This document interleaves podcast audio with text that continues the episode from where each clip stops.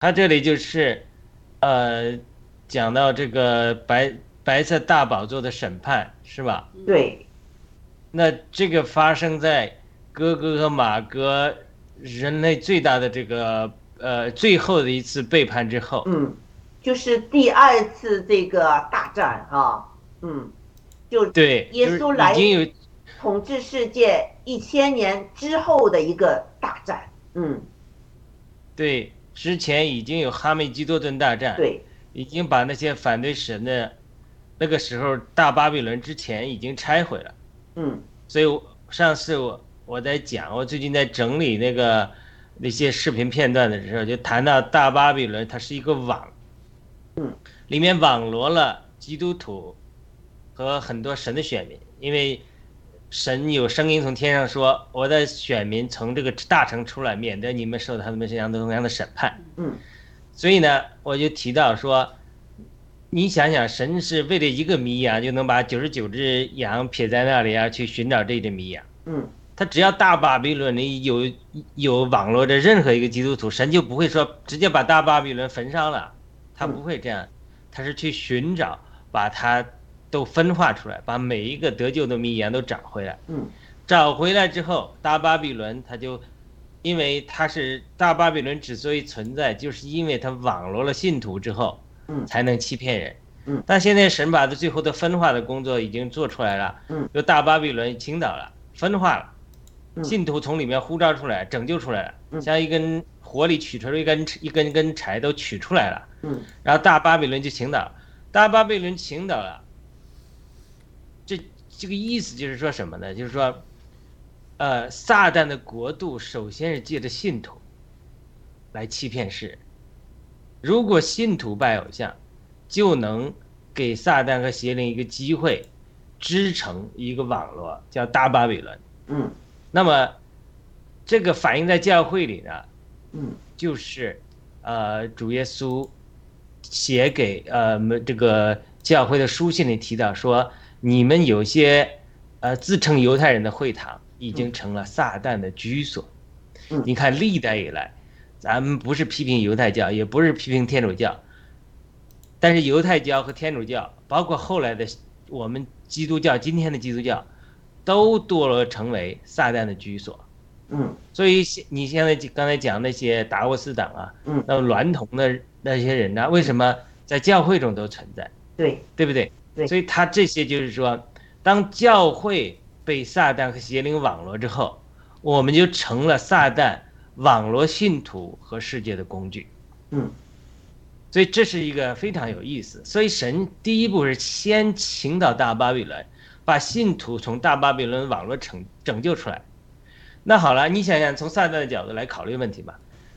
我最好是从内部来呃打入你们吧。嗯，对，你现在对爆料革命也是这样的，我能混到你内部，然后再混淆视听，从里面拆毁你，比在外面谣言攻击你容易多了嘛。嗯，撒旦的工作都是这样，共产党的工作，邪灵的工作都是这样，他能进到你基督的身体内部，然后在你里面通过虚假的教训，呃，这种呃，这个保罗讲的飘来飘去的飘荡的言语。这种呃无穷的家谱的辩论，让你就是自顾不暇，你难还顾到说神对你的呼召了。所以这是第一步。那么第二步就是说，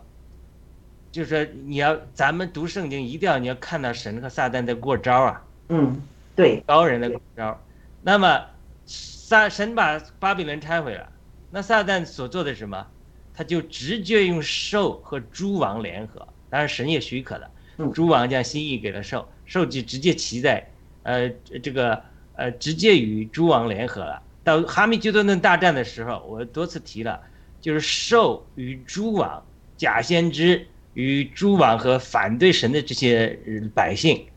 这些人与神的军队和心腹征战，最后神胜了他们，把兽和假先知扔在火湖里，然后口中呃那个骑白马者口中出来的剑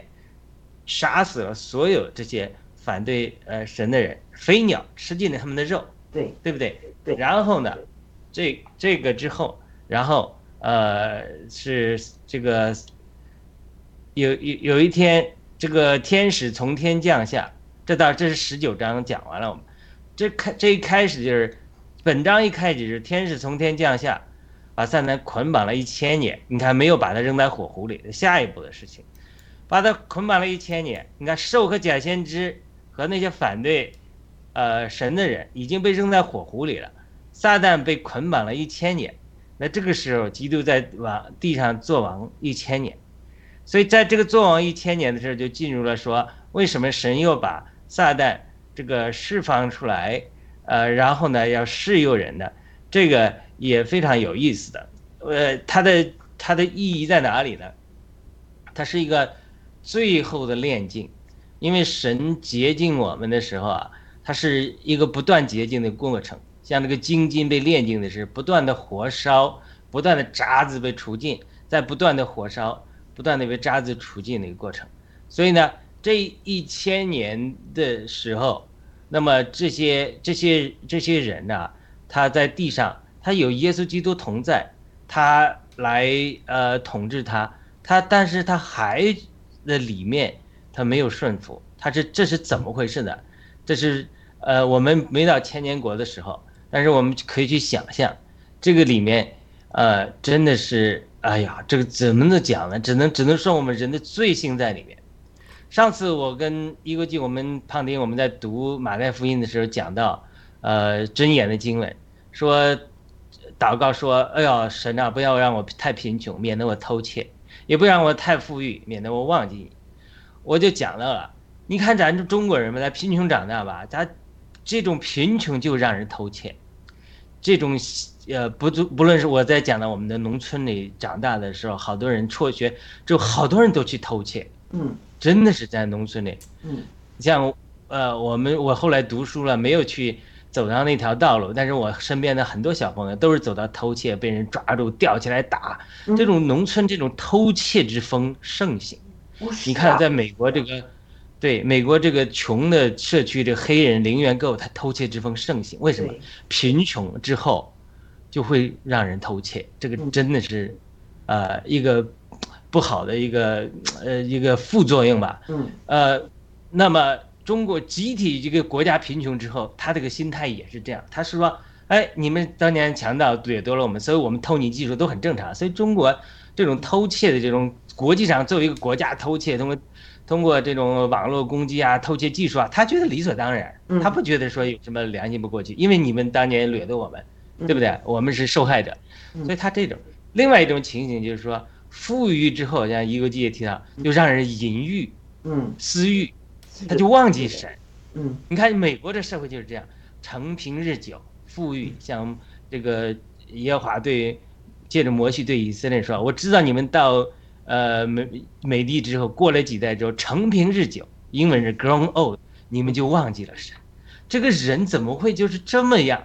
一旦承平日久没有试炼之后，人就会忘记神，这个东西怎么解释？我我现在也不能完全理解透，但是呢，就是这一千年之内，这些人他就会承平日久之后又犯了同样的个毛病，就是他会忘记神。嗯、对，所以呢，这就是他忘记神之后，这是从来圣经中一个普遍的原则，包括今天我们读启示录一定要跟我们今天应用起来。就是美国之所以用到这么大的试炼，被交在仇敌手中。无论是国内的左派压制我们，拜登压制我们，以及外部的 C C P 共产党攻击美国，这个模式都和圣经中旧约中以色列人被对付的模式和启示录这里对付的模式一样，它的根源不在拜登，也不在于同性恋，也不在于左派，根源就在于基督徒承平日久忘记了神。对神许可这个试炼临到，所以你今天如果读不出这个环境来，天天就怪拜登骂拜登，而自己没有悔改。我不是说政治上我们不要去呃抗争，当然政治上我们支持呃保守派的价值观，支持特朗普，支持基督教的价值观念的信徒去积极参政从政，改变他们呃卡着抗议去改变。但是如果你只停留在政治层面，不上升到信仰层面去悔改。觉得我为什么在我生活中远离了神，我承平日久，我忘记了神，不在这个悔改的时候，这种政治上的改变，你会就发现屡屡屡战屡败，越要改越要去选举，越要去失越失败，因为这是神的手在这里。同样，我在谈到神对爆料革命的启示的时候，我讲得很清楚，没有爆料革命的平台，基督徒没有发生的空间。所以我祈祷早上训经问道，我看到那些基督徒们啊，就就是不理解爆料革命，呃，就是因为郭文贵先生就半跌了，这个这个你这个这个事情需要启示。呃，那我没有启示之前，我对郭文贵先生也有偏见，但神启示我，神拣选了爆料革命，拣选郭文贵先生，他是要建立一个政治平台，神使用的人，政治人物没有完美的，但他这个不完美的呃人物，他使用的人不完美的人中，有神一个完美的计划，就建立一个政治平台、民主平台，然后让福音能够开展。我讲得很清楚，福音开展之后和政治的变革是一个一个马车的两辆轮子，并进并驾齐驱。不接受爆料革命的基督徒，你没有机会改变中国的社会。所以这是我的克服了我的偏见之后认识到的。反之，我一直在呼吁战友们，如果不接受基督信仰，民主运动会遇到困难的，因为这是神的计划。是的，所以所以说的非常好，嗯，所以我现在结合美国的形势和中国政治变革的形势都在讲，美国人如果只限制于我在政治上我要把对方搞掉，而不在信仰上悔改，没有复兴来到，他会他的斗争他会屡屡碰壁，嗯嗯，他一直飞到一个地步，他说：“哎呀，我们不能光在政治上的操作，我要信仰上的悔改。”对，信仰上的悔改哈，呃，雅鲁你是怎么看的哈？我觉得有一个非常非常就是迷惑基督徒的，就是说基督徒不需要就是呃关心政治，这个天国已经降临了，我们活在天国之中，这个政治是属世的，与我们无关。你觉得这这样的想法，你你的感觉怎么样？这个观点肯定是错误的了嘛，这是我过去的这种受到影响的观点嘛。今天我们要做的是你心里所做的，我们一手筑城墙，你要干活的，你要熬夜的，呃，做节目直播做文案要、呃、辛苦的。另一方面，一手拿枪要属灵征战的，嗯，一手，所以我们而且我们基督徒是要又在属世的征战中有份，嗯，又在属灵的征战中有份。所以它是一个并驾齐驱的事情，对，又要祷告，又要参与政治，不参与政治这个观念绝对是从撒旦来的，对，邪灵来的，是要剥夺你的影响力，对。但是如果你只为参与政治而参与政治，忘记了信仰的力量的时候，你这个事情你斗不过撒旦的，因为撒旦他是在空中掌权者的首领，你必须利用在基督里的身份认同和在基督里得胜的地位，从三层天，从星宿上来征战，对，是的。所以我我接我接着讲完这一段，就是说我结合美国这种政治的局势和中国的这种政治的局势，就讲明启示录这个原则，就是人承平日久之后，连一千年千年国之后，人的堕落的天性都没有改变，所以神许可哥哥和马哥试试炼失败。那一般人认为哥哥和马哥就是俄罗斯。那你现在看俄罗斯被整个西方欺负的这样子，他这个里面的仇恨的积聚，他这种人的骄傲，真的是可能被漠视积累的这个条件。你想想，他一个两个国家哥哥和马哥，他主耶稣统治一千年之后，他这个仇恨还没有消解，还要能被撒旦利用来，那说明他当年这个曾经经历的羞辱是多么大。所以我们中国人一定要从其中吸取教训。我们近百年来中国人就是受屈辱的历史，因此受屈辱的历史就里面攒积攒了很多的愤怒和仇恨，对西方的仇恨。因此共产党利用共产党被撒旦利用来制定了灭白计划，要利用少数族裔对美国白人对西方白人他们的罪，他们西方白人在历史上殖民中有没有罪？绝对有罪，对他们的罪，然后这个仇恨要来要来攻击他们，就是这个模式在中国对西方的这个冲突中是一样的。那将来如果俄罗斯现在被欺负成这样子，他这种这种伤痕他不借着耶稣基督里的救赎得到拯救的话，他这个仇恨一直积累积累的时候，到主耶稣来了统治一千年他还不能得到化解的时候，那么这些人他就要再被撒旦利用来，然后再背叛一次。但神的最后会彻，神是不会无限制的让人这样下去的。那么神最后把这些呃这些人用火烧了，是吧？呃，蒙他们蒙住蒙爱的人的营和城要攻击他们，神天上有火降下来，直接就把他们焚烧了。好了，那从了这里开始之后，这个事情就等整个宇宙清理完成了，呃，那么就白色大宝座就出来了。白色大宝座出来之后，应该我们相信主在在，因为神主说神将一切审判是交给了子，在大宝座上可能坐的是子。那在他面前天地无的逃避，再无可见之处了。这是这是第二次的复活，所有死的人，上一次讲了第一次的复活，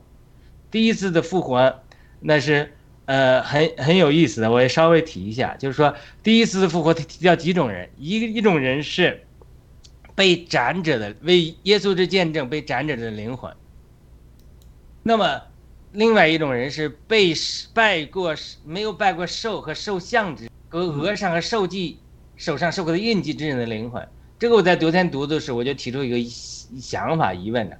这到底是在启示录末期的时候那些不受过受印和受像的人的灵魂而已他们复活了呢，还是比如说我们今天我们呃呃主耶稣还要再呃几几百年再来，我们呃完成了我们的征程，我们都死了，我们在不在第一次复活这个里面？因为他第一次复活明确提到两种人，一种是被斩者之灵魂，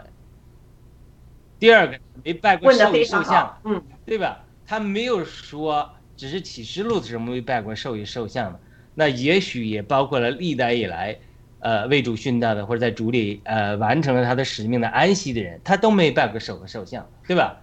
所以，呃，这是两种解释的。那这总之这是第一次的复活，就是说这也是一般的呃神学家相信的，就是我们基督徒得救。得胜之后，或者说，呃，我们没有被呃关在哀黑暗里哀哭切齿的那一部少部分基督徒，有一部分少部分基督徒可能他被关在哀哭里黑暗里哀哭切齿的时候，他或许没有不呃没有福气福气经历第一次的复活，但是保罗讲的时候，我完成了我的征程，我要有份于杰出的复活，对吧？所以呢，我们希望我们都能有份于第一次复活的人，对不对？呃，如果我们主来的迟也，那我当然希望，呃，成为这个复活的一部分。到时候与主做完一千年嘛，我对不对？我不希望说，对。那这这对我们没有在第一次复活中有份的基督徒来讲也是很羞辱的。人家在复活了，第一次复活了，你还在那里，呃呃观望看着羡慕，那也很痛苦的。看一千年，流着哈喇子水，这也是挺挺痛苦的。所以这是第一次复活，那么第二次的复活，就是所有的人，就是无论从古代今有人类以来，所有死的人，你都呃呃要复活。复活之后，在宝座前按照这个书案卷展开，就有生命册，死了的人凭着案卷所记载的，照他们所行的受审判，海也交出其中死人。你看海里有死人的。还特别提出死和死亡和阴间是不一样的，嗯、死亡和阴间也交出其中的死人。然后呢，呃，启示录二十一章讲，呃，新天地海也不再有了。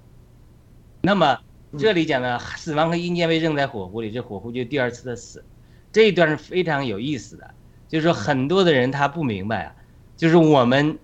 呃，特别是当我二零一五年、二零一六年主开启我先先知性的异梦以来。我有的时候看见一些灵界的时候，我就被我自己过去犯罪啊，或者说掩耳盗铃做一些事情，在肉体上做，以为主不知道啊，或者说可以呃蛮混过去啊，我就羞愧无比，因为我越看见灵界里的情形，我越发现自己全是裸奔，天使在那看着你，而且都给你记录啊，拍录像，对，真的是拍小录像，